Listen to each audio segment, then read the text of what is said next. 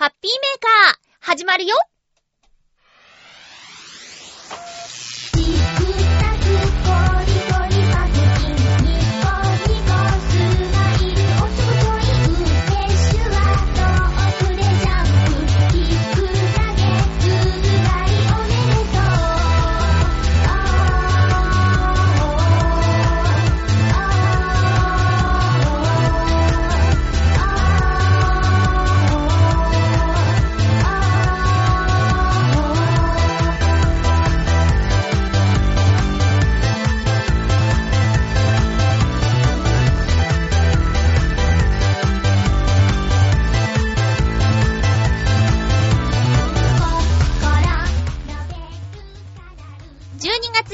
まゆっちょのハッピーメーカー。この番組は、ハッピーな時間を一緒に過ごしましょうというコンセプトのもと、ちょわへよ .com のサポートでお届けしております。12月に入っちゃいました。シワス。シワスは忙しいね。まゆっちょの2012年ってば、本当にいろんなことがあって目まぐるしい1年だったんですけど、もうね、諦めました。2012年は忙しい年、目まぐるしい年、12月の最後までまゆっちょは忙しくなっちゃいそうです。皆さんはいかがお過ごしでしょうか大変な皆さんもこの1時間だけは、ちょっとゆっくりできるといいですね。ということで、今日も1時間よろしくお願いします。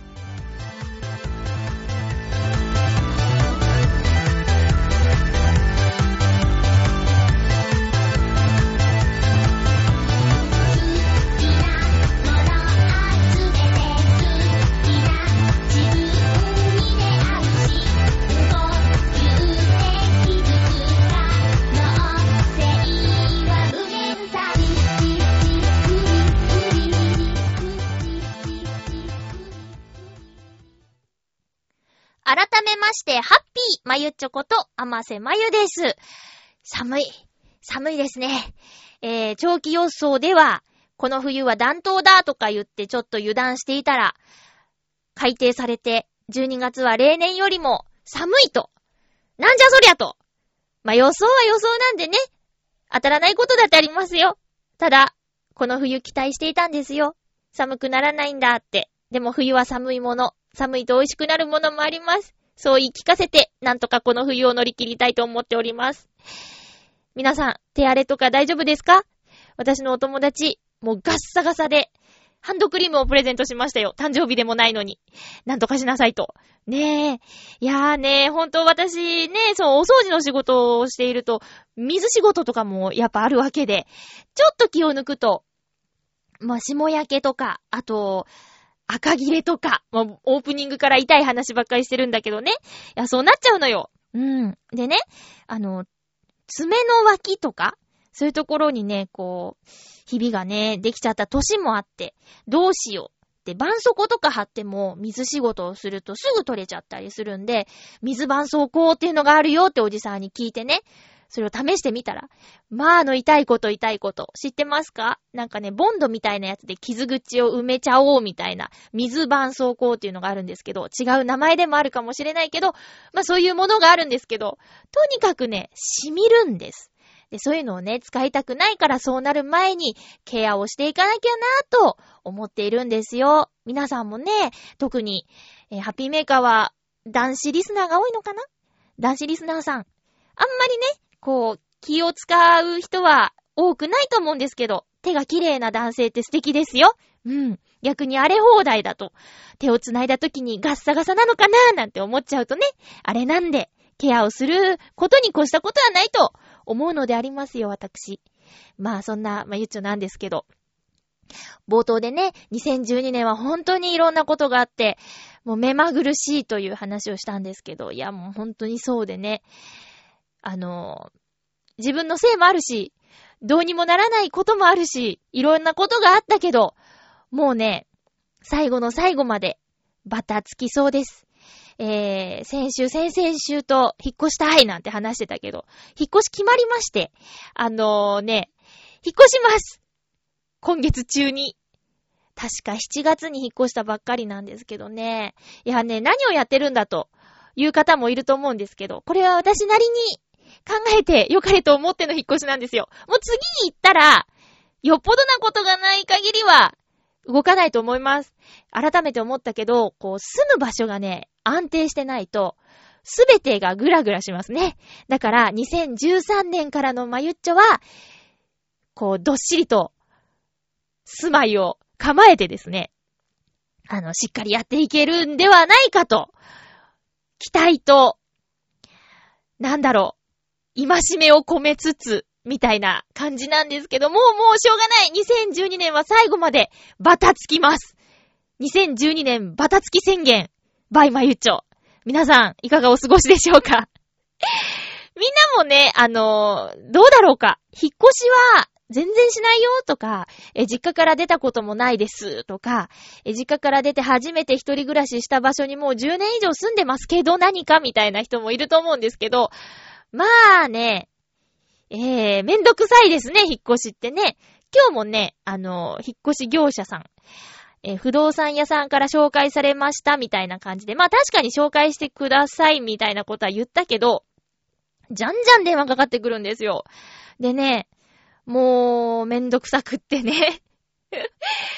ねえ、しょうがない。最後の一踏ん張りだと思って頑張ろうとは思ってるんですけど、まあ、年末っていうこともあって、早め早めに動かないと、住まいがなくなるというか、なんか、殺風景なところに一人ポツンといてしまう可能性もあるんでね、えー、とっととできることから、ちゃっちゃと、とっととやっていかないとな、というふうに思っています。ということで、まあ、ハッピーメーカーは穴を開けないように、ちょっと夏場はね、休んじゃったりしたんですけど、なんとか、えー、いろんな方法で、なんとか穴を開けないようにしたいなとは思っています。えー、12月のハッピーメーカーはちょっと待ってね。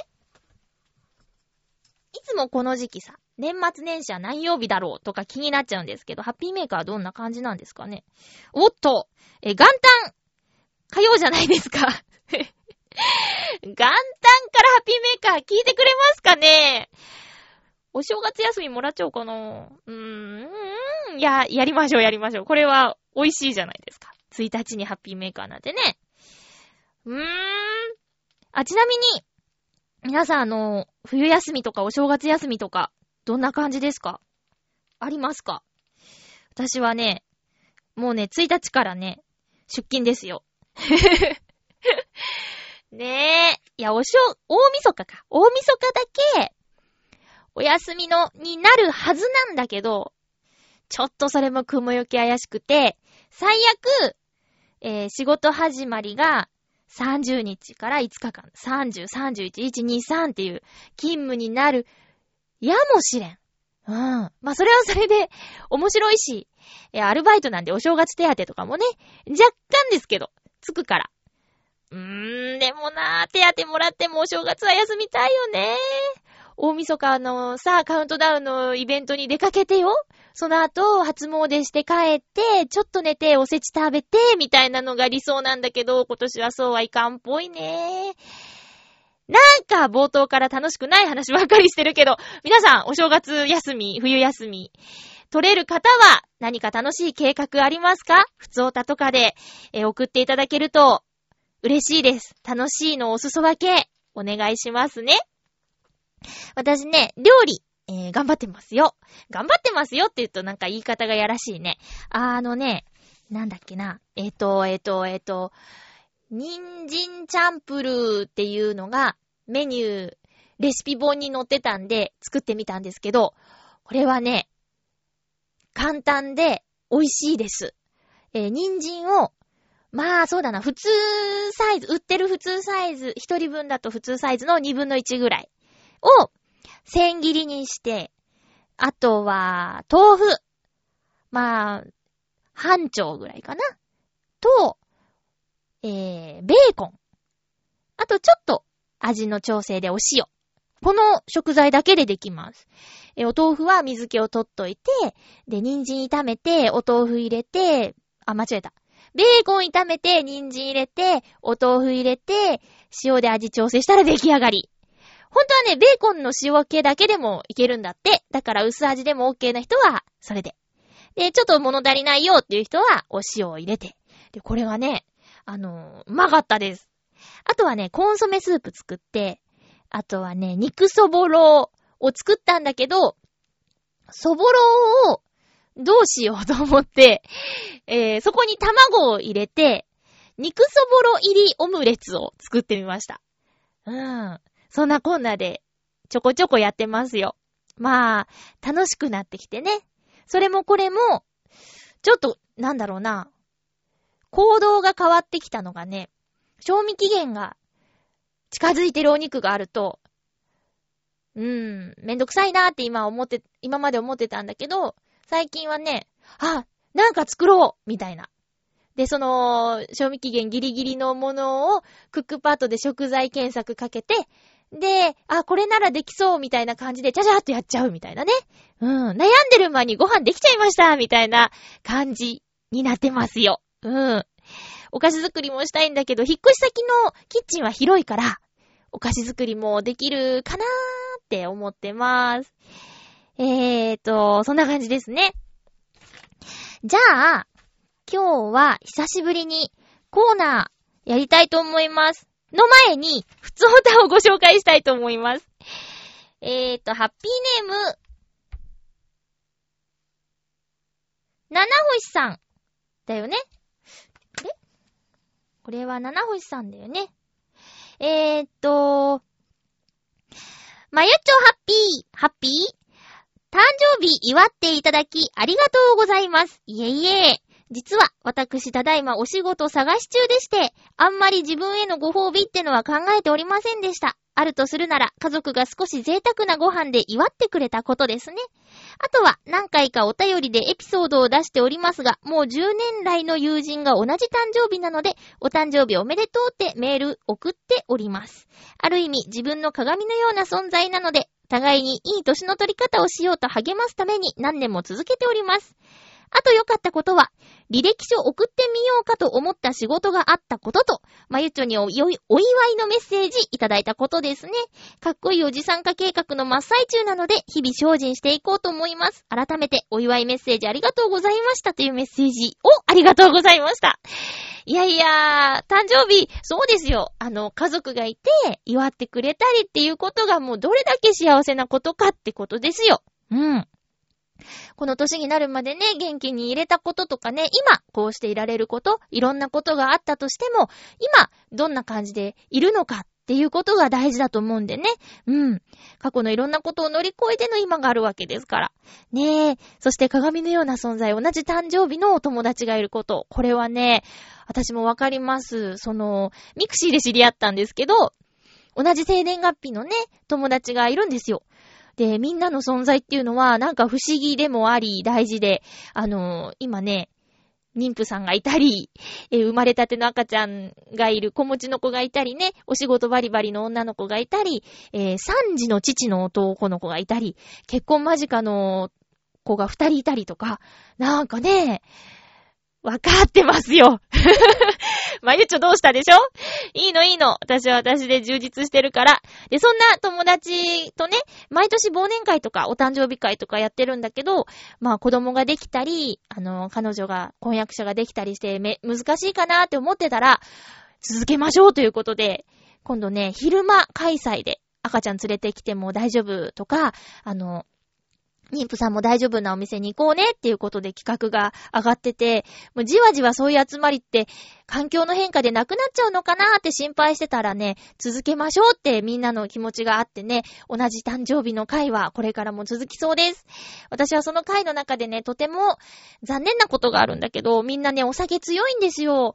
そこがね、私が付き合えないっていうのがね、すごく悔しい。二次会とか楽しそうなんだけど、なんか、やっぱり、ね、同じペースとか、まあ、近いペースで飲める方が楽しいなと思って、二次会にはね、あんまり参加してないんだけどね。まあ、強いんですよ、みんな。ただね、今度は、妊婦さんもいるから、ノンアルコールチームができるわけで、そこは良かったかなって思ってます。うん。そんな、そんななんですよ。誕生日ってやっぱり嬉しいよね。いくつになっても。私は嬉しいよ。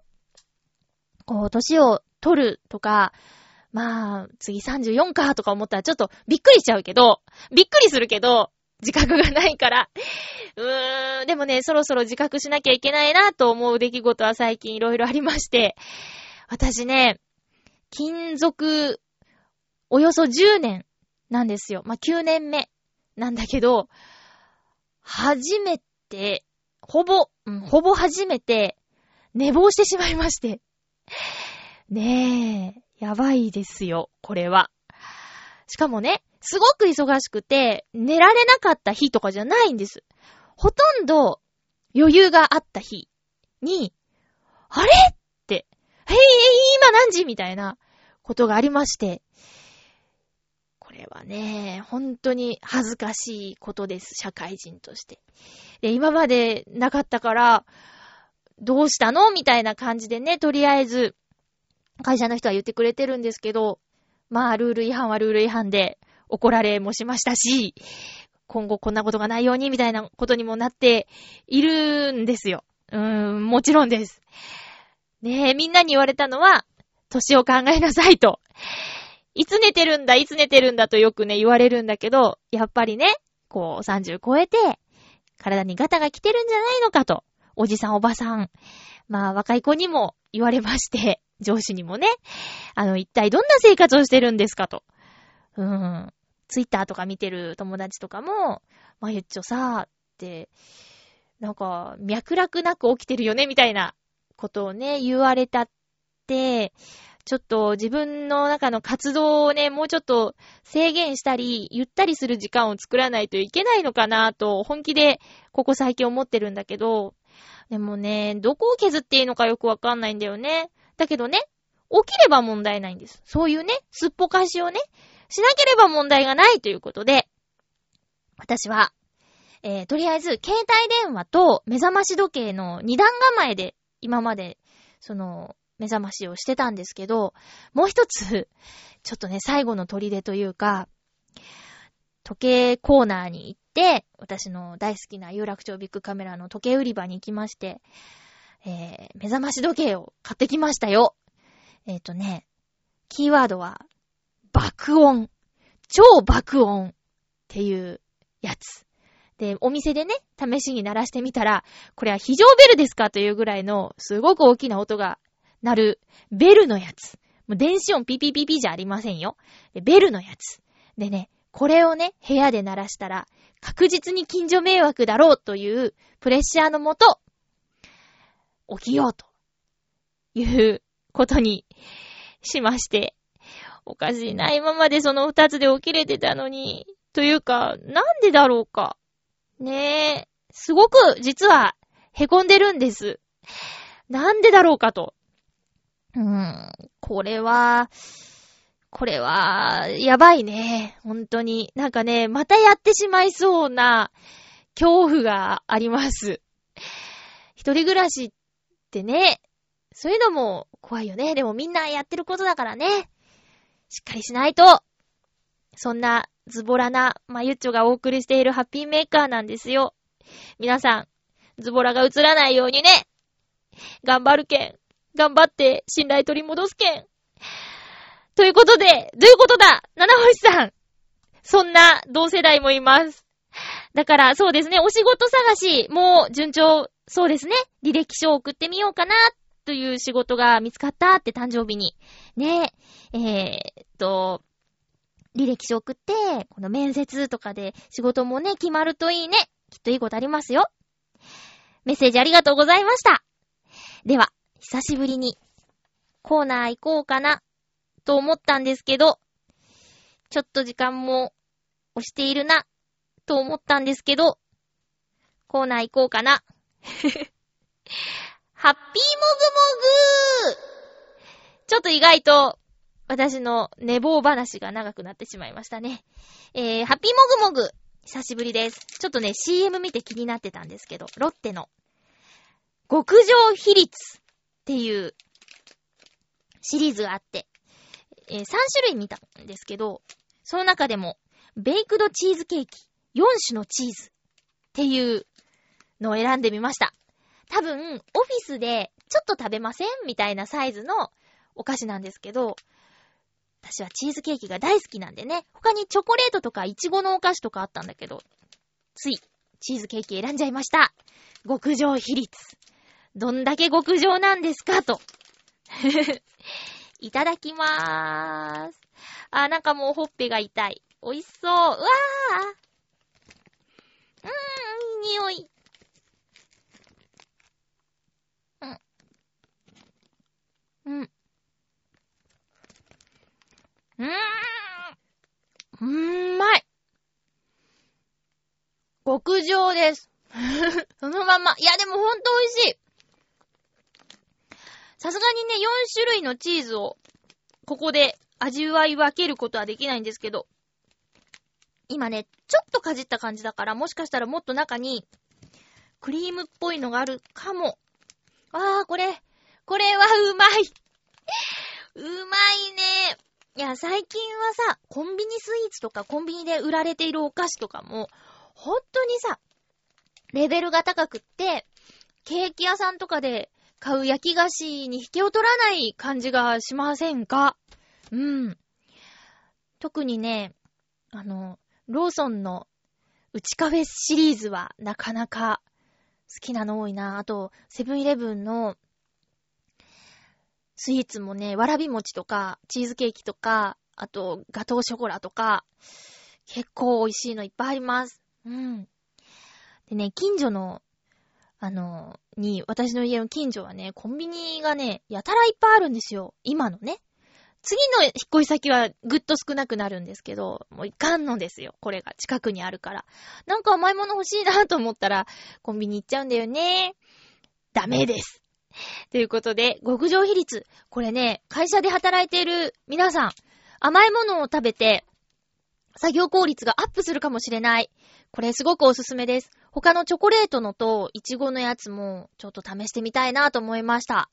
ということで、ハッピーモグモグのコーナーでした。曲も流そうかなと思ってたんだけど、流しません。ハッピートークどんだけ喋りたいんだよ、まゆっちょくん。ということで、ハッピートーク行きたいと思います。どうしよう。曲流してほしいなーっていう人もいる？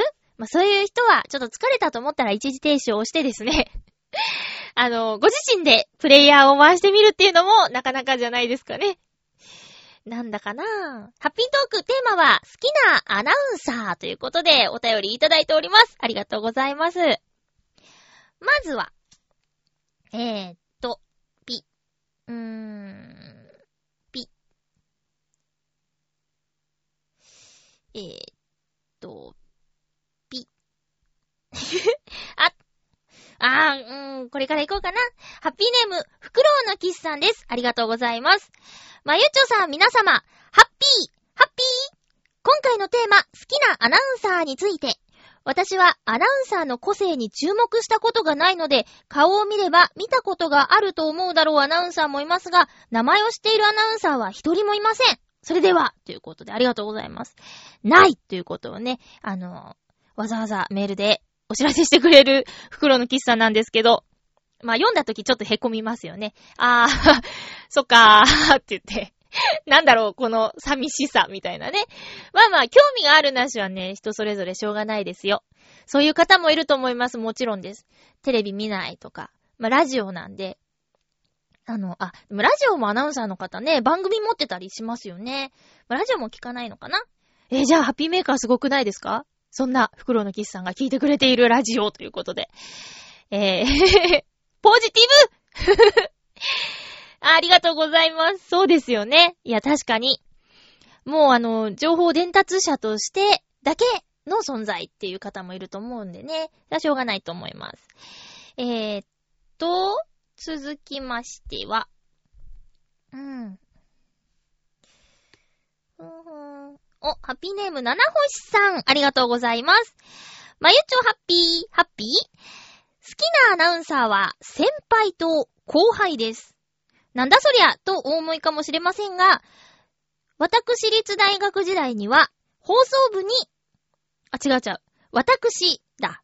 えー、私、私、大学時代は放送部に所属しておりまして、その中で本当にアナウンサーになった人もおります。当時私も目指しておりまして、東は山形、西は沖縄まで、あらゆるアナウンサー募集があったら受けておりましたが、残念ながらすべて不採用でした。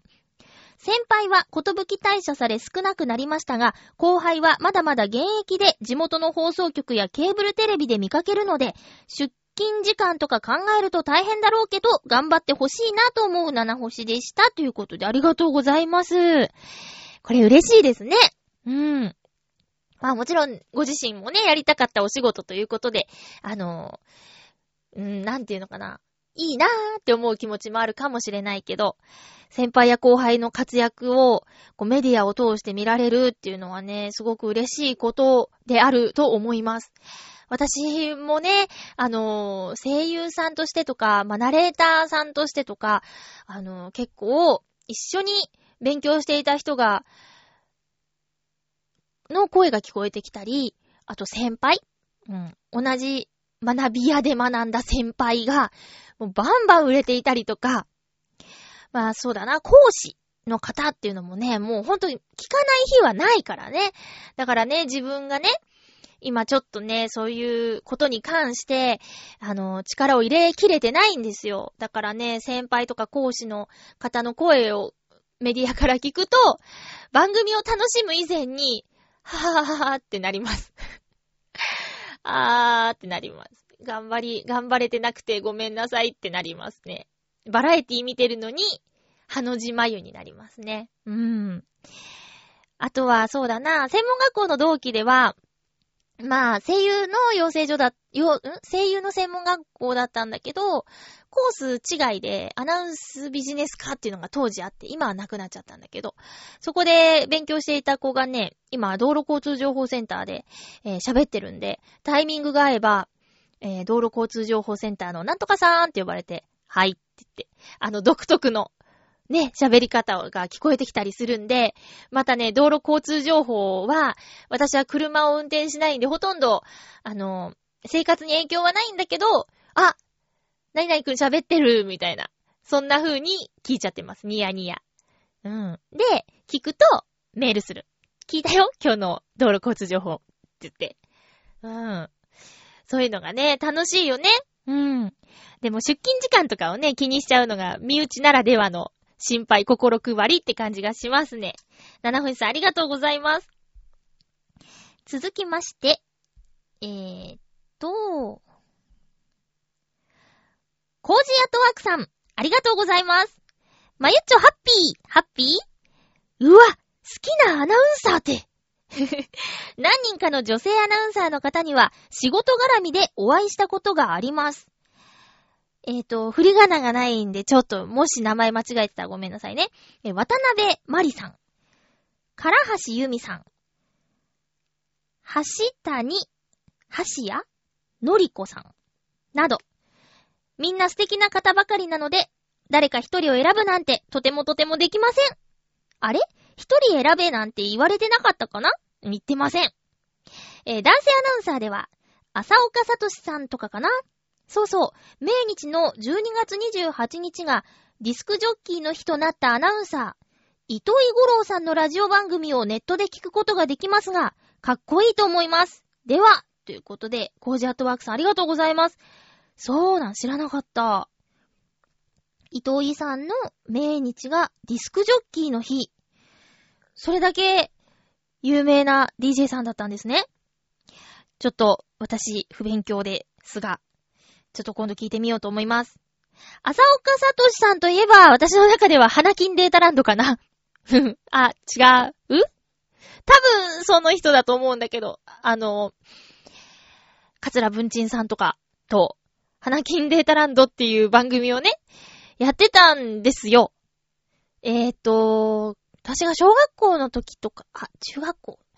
まあ、とにかく地元にいた時で、で、いろんな、ば、うん、いろんなもののランキングをするんですけど、えー、っとね、そこ、その番組で、年に一度ぐらい、声優さんのランキングとかするの。年間。ん？年間。うんじゃ、人気ランキング？そうそう。それで、初めて、あのー、沖合ゆさんとかの顔を見たんですよ。うん。ちょうどね、そう、すごい、すごい声優さんのブームが来てた時だったのかなそうでもなかったのかな、まだ。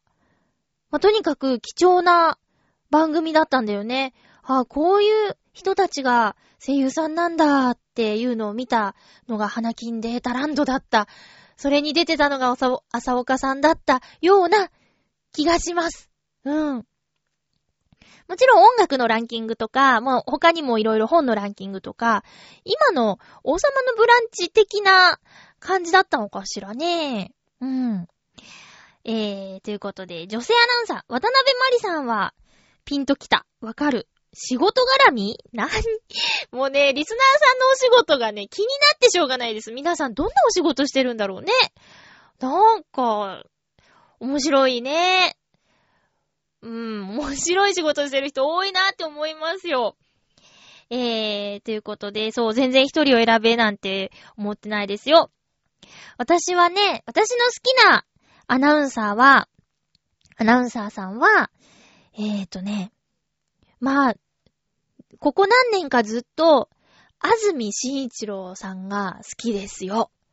えー、人気アナウンサーだからみんなね、好きな人も多いと思うんですけど、あの、ニュースもちゃんと読めるし、あと、バラエティも結構出ているし、よくね、ぴったんこカンカンっていう番組見てるんですけど、あの、大泉洋さんとの絡みがね、面白すぎます。同じ北海道出身同士で、ちょっとね、あの、対決っぽくなったりするんですよ。うん。そういうところがね、面白くって。あと、どんなゲストさんにも、あの、しっかり合わせることができるとかね、若い人とか、ご年配のゲストとか、えー、みんなに、もちろん、まあ、仕事だからね、えー、合わせることができるとか、あとは、綺麗な女優さんとかだと、ちょっとデレデレしちゃうところとかも出しちゃうみたいなね。うん。かと思えば、えー、情報セブンデイズだっけ？あの、土曜日の夜やってるビートたけしさんとのニュース、情報番組。あれでしっかりニュースも読んでるしね。で、なんで好きになったかというと、なんかいつだったかね、安住さんの、うーん、これまでどんな練習してきたかみたいな話とか、そういうのをね、ドキュメントっていうんじゃないんだけど、安住さんを紹介するなんかの番組で見たら、人一倍の努力をしてきた人なんだなーって。ちょっとね、あの、性格的に難ありなところも、日曜天国というラジオ番組を聞いていると感じたりもするんだけど、それもネタになっちゃうぐらいに、あの、地盤がしっかりしている方なんだなっていうのが、安住さんの好きな理由かもしれません。うん。未だにね、あの、滑舌練習、えー、基礎練習を怠らないって、一日休んだら、あの、筋肉と同じでね、あの、3日戻っちゃうみたいな、そんなことを言う方なんですよ。うん。で、えー、最近、というか、まあ、ここ、数年、あ、安住さんのことは結構前から好きだったんですけど、ここ数年で好きになったのが、増田和也アナウンサーです。これがね、え和風総本家っていう番組知ってますか、まあ、番組自体が好きっていうのもあるんだけど、この番組のスパイス的存在、増田和也アナウンサー。見たことない人には全くピンとこないと思うんですけど、あの、日本のいいところを紹介する番組が和風総本家って言うんですよ。えー、木曜日のテレビ東京、だからそうだな関東圏じゃない方はもしかしたら放送もしてない可能性もあるのかなだけど、制作は大阪だから、まあ、ね。多分見、見れる方多いと思うんですけど、木曜日夜放送している番組なんですよ。うん。で、えっと、日本のいいところを紹介しつつ、たまにクイズが出されるんですよ。で、パネラーさんがいて、で、増田アナウンサーが司会をしてるんだけど、そこでの生意気な態度、うん、がね、いいんです。うん。で、まあ、ちゃんとね、もちろん、あの、始まる前には楽屋に挨拶に行ってとかそういうこともちゃんとした上での生意気演出なんだけどね。うん、それがね、こう、ちょうどいい感じで私は好きですね。で、この増田アナウンサーのことも和風総本家以外で見ることがありまして、えスポーツニュースかな？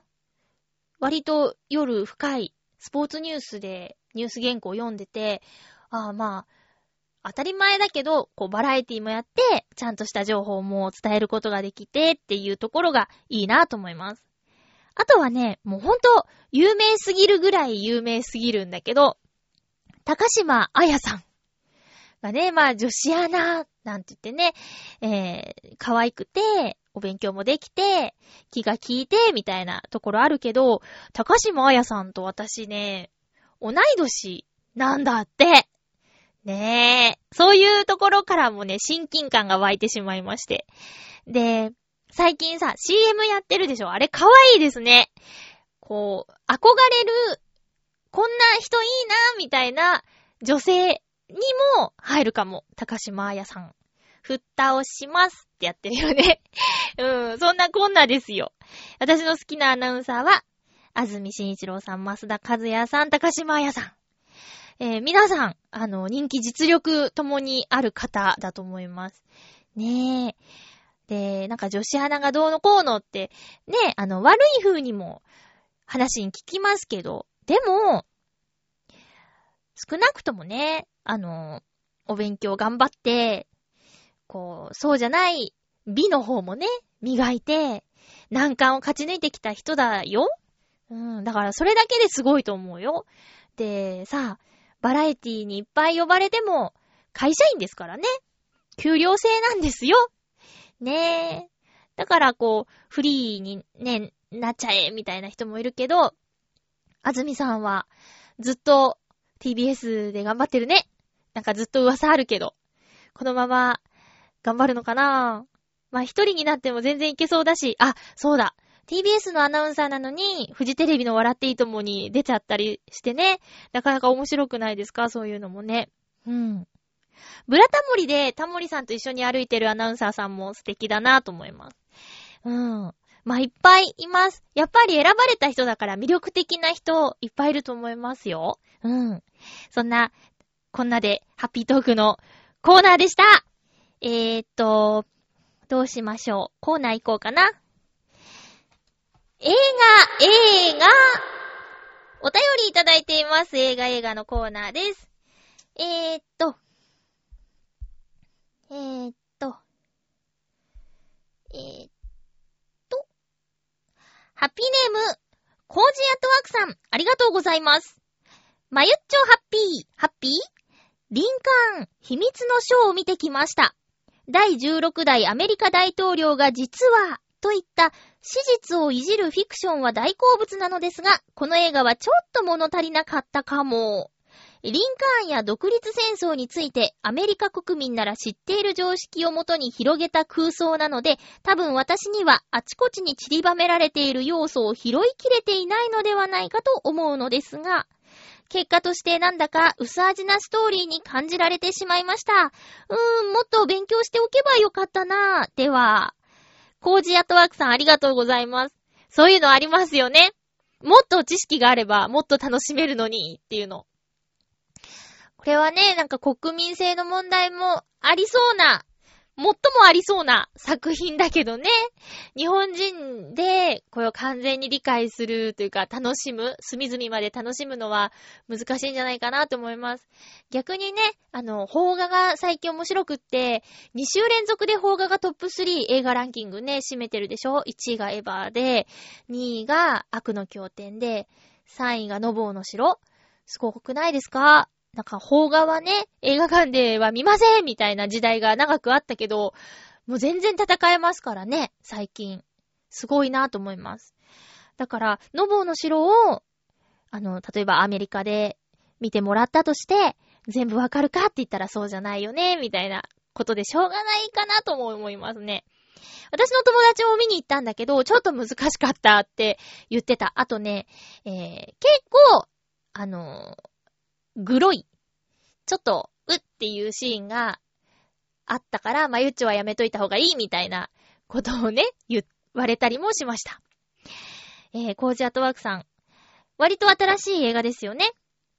報告ありがとうございました。私の弟がね、そういう、なんていうのかな、歴史とか、地理とか、あの、詳しくてね、一緒にニュースとか見てると、もうすごく馬鹿にされるんですよ。え、まさか知らないの？みたいな。もう、恥ずかしい。いや、多分、そう、一回聞いたり見たりすると覚えちゃうタイプの子なので、弟は。私がね、その記憶力を母のお腹の中に置いてきてしまったんでしょうね。非科学的なことを言ってますけど。いや、だけどほんと知識があったら、音楽も、映画もドラマも、ゲームとかも、もっと楽しめるんじゃないかなっていうのはね、思います。ありがとうございます。映画、007スカイフォール、007シリーズ50作目のものだとか、50作目？で合ってる？とかって結構話題になってる作品ですけど、皆さん007シリーズは見ていましたか？見てますか？私は実は一本も見たことがないはずです。もしかしたら、今のダニエル・クレイグになって一本目を見ているかもしれないけど、覚えてないってことはあんまりハマってなかったのかな。ちょっとね、自信がない。けど、私の中では見てないに入ってしまうぐらいに、007にあんまりハマってないんですよ。ただね、予告編見たら、この007スカイホール、すごいなって思って、これは劇場で見たらド迫力で楽しめるかしら、なんてね、感じたりはしてるんですけど、いけるかどうかはわかりません。で、この間テレビ見てたら、他の映画もね、紹介されてて、スカイフォールで、007で主役やってるダニエル・クレイグさんという俳優さんがいるんだけど、この俳優さんが主演をやっているドリームハウスっていうまた別の作品がね、同じタイミングで上映されているんだよ。で、007の方では、あの、特殊な任務を、えー、遂行する、かっちょいいエージェントの役をやっているけど、えー、ドリームハウスっていう、これはね、ちょっとミステリーというか、ミステリーホラーなのかな？心温まるなんてリリコさんは言ってたけど、私にはちょっと厳しかったなというドリームハウスでは、えー、お父さんの役を演じているんですよ。でね、どちらも予告編を見たんだけど、表情がね、全然違う、佇まいとか、俳優さんってすごいなーって思いました。撮影期間とかはね、もちろん映画なんでね、えずいぶん前に撮影して編集に時間かかってとかっていうのあると思うんですけど、こんなタイミングよく二つの作品が公開されるなんてね、面白いんじゃないかなって。ダニエル・クレイグファンの方は忙しいですね。両方見たいって思うだろうから。綺麗な青い目をしているダニエル・クレイグさんの二つの作品が上映中です。007スカイフォールとドリームハウス。007はなんかテレビでね、2週連続で放送されているようですね。先週と今週とあるみたいだけど、皆さんは見ましたか？私は一応録画だけしているよ。見るかはわからないけど。ねえ、ということで、映画映画のコーナーでした。最近、あのね、あった出来事で、ずっとそう話しそびれてたことがあるんですけど、まあ、そんな大した話じゃないかもしれないんだけどね。皆さんは親友という言葉を知っていますか？親友、親しい友の親友っていうのは、あの、よくね、皆さんも親友っっていう存在がいたりするかもしれないんですけど、今回ちょっと私が話したいなと思っているのは、新しい友達、親友っていう言葉がね、えー、あるらしいんですよ。ツイッターでね、私が親友できましたみたいなこと書いたら、いい言葉ですね。作ったんですか？みたいなことをね、返信でくれた方がいるけど、私が考えたわけじゃないです。そういう言葉があるらしいっていう感じでね、私も引用させてもらったんだけど、えー、まあ、なんだっていうと、今年を取ってくると、まあ、会社の同僚とかっていう存在以上になるきっかけがなかなか難しいよね、みたいな。新しい友達ってできにくいよねっていうところから、えー、新しい友達をぜひ作っていこうじゃないかっていうような記事から見たような気がするんだけど、最近私はね、えー、新しい友達がポツポツとで、できてきました。あの、まあ、会社の同僚止まりだった人と、会社の話以外のことを話したり、会社以外で会ったりとか、そういうことを繰り返しているうちに、もうあの同僚の枠を超えてですね、友達だなっていう感じで、親友、新しい友達できてきました。で、今までは割と、あの、お兄さんとかにご飯連れてってもらったりっていうのはあったんだけど、あの、まあ、全般的に女の子が少ない目の会社なんで、それもあってしょうがなかったんだけど、最近できた親友はね、女の子なんですよ。しかもね、歳がすごく近くって、あのずっとお互いに存在は気づいていたんだけど、なかなか話しかけることもできず、チームが違うからね。うん。っていうのがあって、これをね、共通の友達が繋いでくれて、一緒にご飯3人で食べに行ったんだけどね。男の子と女の子2人で。そこで、あ、なんかこんなに話が合うんだったらもっと早く話しとけばよかったねっていうぐらいに、あの、親しくなることができました。だからほんの小さなきっかけで、友達の輪って広がるんだなーっていうことをね、感じましたよ。で、これは、え、女の子の話だったんですけど、今週末はね、え、ライブに行ってきたんですよ。これもね、会社の、あの、別のチームのお兄さんが、えー、ねえねえ、あませさ、あませさ、ハードロックって聞く？って言われて、ハードロックは聞かないですねって言ったんだけどね。え、お兄さんが、え、バンドを、コピーバンドをしていて、え、そこのライブがあるんだけど、ちょっと、もし時間あったら、来ないみたいな感じで誘っていただいて、で、ハードロックに当たるのが、誰が、どのバンドがハードロックなのかすらわからないレベルで聞きに行ったんだけど、あの、すごく良かったんですよ。うん。で、お兄さんもね、ギャップがすごかった。だからいつもは、うーん、ニコニコって言うんじゃないけど、ユーモアのある、話上手なお兄さんって感じだったんだけど、もうね、ステージ上のお兄さんはね、リードギギターのポジションで、もうソロがいっぱいあるし、ギュインギュイン言ってて、まあ、かっこいいと思って。で、ステージ終わって降りてきてくれたんだけど、もうその時にはいつものお兄さんに戻ってて、ああ、さっきかっこよかったな、さっきかっこよかったなって言ったら、今はって言われちゃいました。いや、だけどスポットライトが当たるとね、こう見え方も変わりますよね。これ失礼発言かないや、そのね、会社以外で何をしているのかってやっぱり夜中だから、皆さんそれぞれ活動してるんですよ。あ、全員じゃないけど、それぞれ活動してる方多いんです。で、そのお兄さんはバンドだけど、あとはね、絵を描いてるっていう、これは年下の男の子だけど、いて、えー、帰りバスで一緒になったんですよ。先週かな？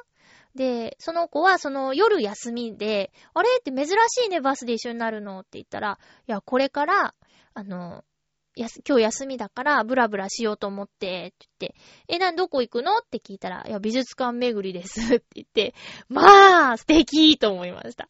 だから休みの日はね、あの、美術館をいっぱい巡って、眠たくなったら、ちょっと公園で打とうとして、また復活してブラブラして、夜まで外にいて、夜帰るんだって。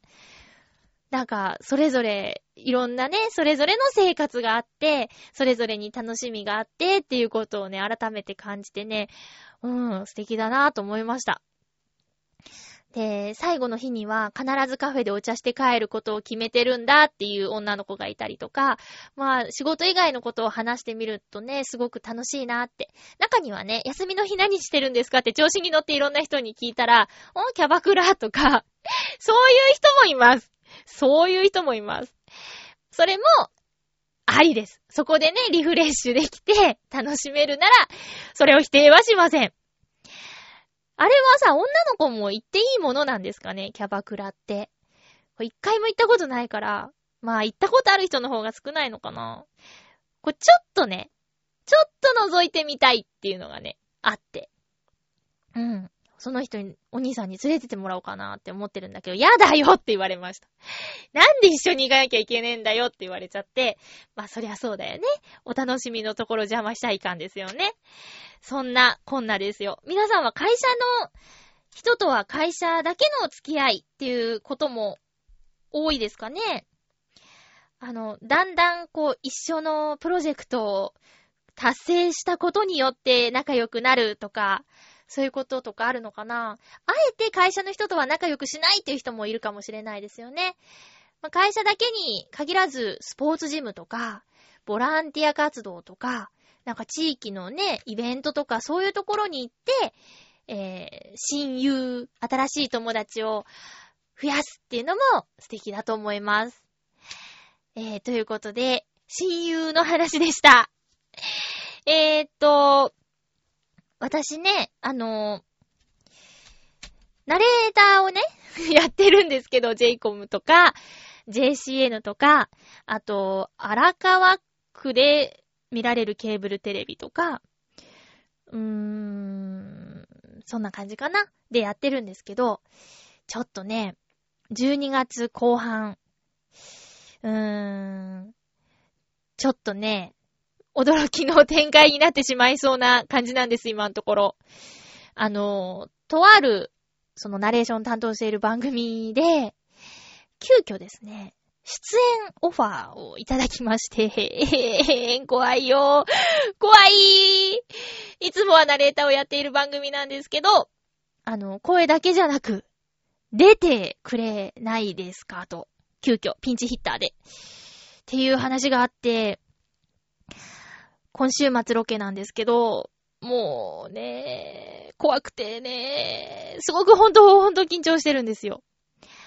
いやー、私に助けになれるかどうか、見られるエリアの方は見て、大爆笑してください。うわー、まゆちょ出てらーって言って。ねえ、ちょっとね、畑違いですよ。姿をね、出すような容姿ではありませんからね。そこは何度も言ったんですけど、暇な人がいないんで、みたいなノリでね。いや、暇じゃないからっていう。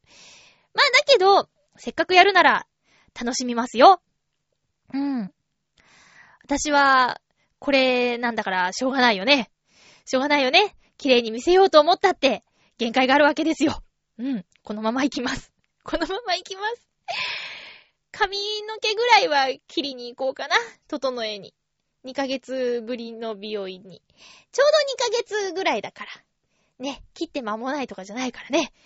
いやいや、でもほんと、緊張はする。緊張はします。うーん。頑張る。じゃまあ、相方さんが、すごく頼りになる人なんで、そこは大丈夫だと思いますけど、どうなることやら。うーん。オンエアが本当に決まってしまったら、まだね、まだどんでん返しで、いつもの人が来られる可能性もあるからわからないんだけど、とりあえず、あのー、スケジュールを抑えられてしまったので、まあ、8割、7割、8割、私が参加することになってしまいそうです。まあ、未だに、ちょっとどんでん返しを願ってるんだけどね。私はやっぱり、声、専門なんで、っていうのがあって。